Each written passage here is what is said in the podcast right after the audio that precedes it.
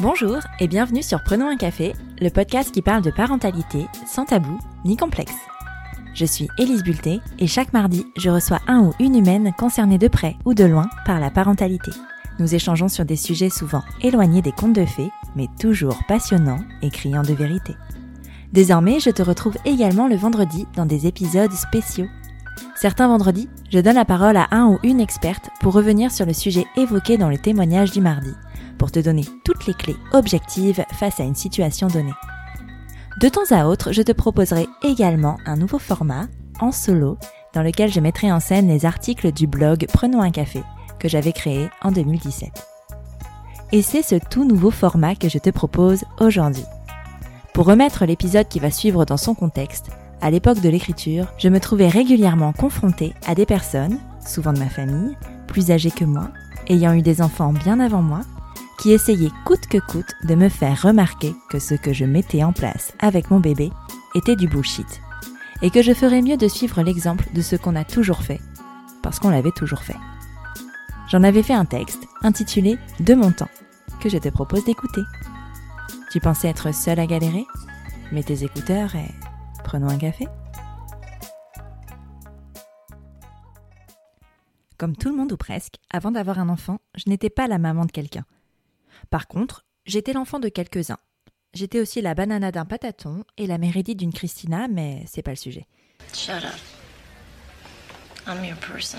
Je suis née à la toute fin des années 1980, il y a donc un peu plus de 30 ans. Que celui qui a un commentaire à faire à ce sujet sorte immédiatement de cet épisode. Et devinez quoi? Il y a 30 ans, les choses en matière d'éducation étaient bien différentes d'aujourd'hui. No shit, Sherlock. Chaque jour de notre vie de parents, nous sommes confrontés au regard des autres.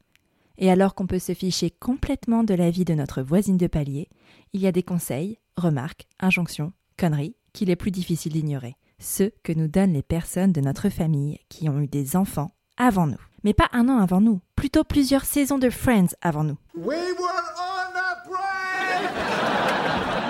Alors oui, je conçois que la plupart de ces paroles sont prononcées avec une bonne intention.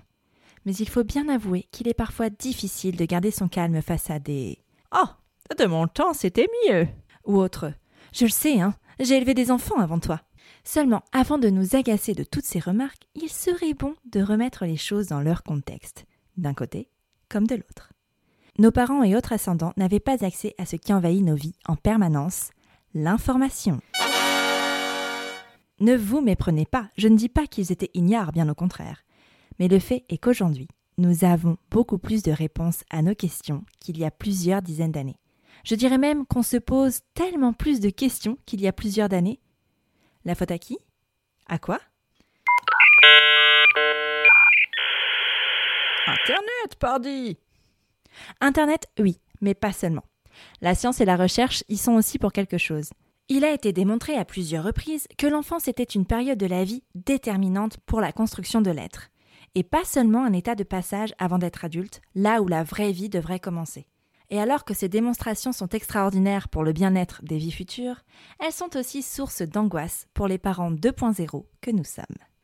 Laisse-moi te présenter la situation sous un autre angle. Je ne lis pas qui te serait perdu sur cet épisode.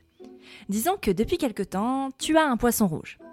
Disons aussi que tu l'as appelé Maurice et qu'il a bouffé tous les chocos suisses. Tu pousses le bouchon un peu trop loin, Maurice. Pour son bien, tu le nourris. Tu nettoies son bocal ou son aquarium régulièrement. Et de temps en temps, tu le regardes en ouvrant la bouche pour essayer de communiquer. En gros, tu fais tout ce qu'il faut pour le maintenir en vie jusqu'à ce qu'il se sente prêt à quitter le nid, le plus souvent par la cuvette des toilettes.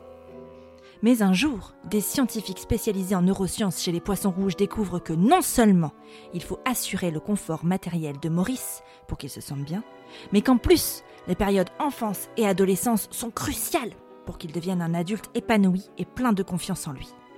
Et là, tout est à reconstruire. Ce qu'on t'a transmis de génération en génération en matière d'éducation de poissons par Avolo.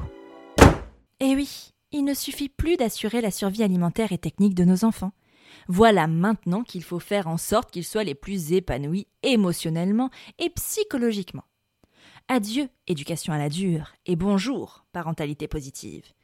Et n'oublions pas non plus de leur transmettre quelques bonnes notions telles que le féminisme et l'égalité, le consentement, le décryptage de l'information, l'écologie, j'en passe, et des meilleurs. Ce que j'essaie de vous dire ici, c'est qu'être parent dans les années 2020 est sans doute aussi difficile qu'en 1980. Mais les clés pour y parvenir sont différentes. L'environnement a changé, les mœurs ont évolué, et les réponses ne se trouvent plus dans le passé. Nous devons composer avec des codes qui se déconstruisent et un avenir qu'on ne maîtrise pas. Et même si Tati Jacqueline s'évertue à vous dire que c'était mieux avant, les choses ne seront plus jamais comme avant. Ce n'est pas moins bien, ce n'est pas forcément mieux non plus, c'est juste maintenant. Et c'est au présent que j'ai décidé d'éduquer mon enfant. Aujourd'hui, je sais ce qui est bon pour ma fille. Et aujourd'hui, vous savez ce qui est bon pour vos enfants. Ne laissez jamais personne vous dicter une façon de faire, car la meilleure est celle que vous avez choisie.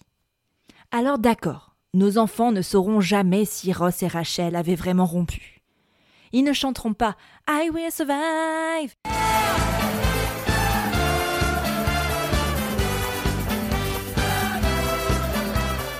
En yaourt et en peinture bleu-blanc-rouge pendant l'été 1998 et ils ne reproduiront pas non plus les chorégraphies des To Be Free dans Pour être libre devant le miroir de la salle de bain. Mais il y a des tas de choses qui existaient avant auxquelles ils n'échapperont pas. L'amour, la bienveillance et l'intime conviction que nous faisons les bons choix. Et pour tout ça, prenons un café. To be free. To be free. To be free. Pour la première fois.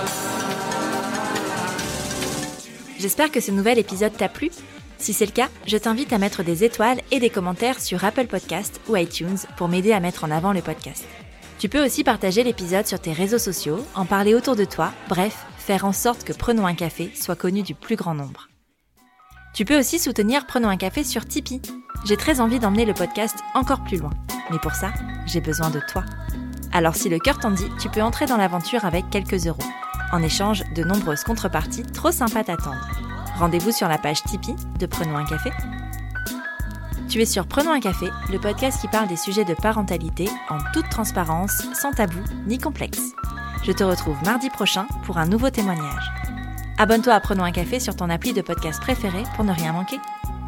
D'ici là, prends bien soin de toi. Autour d'un café.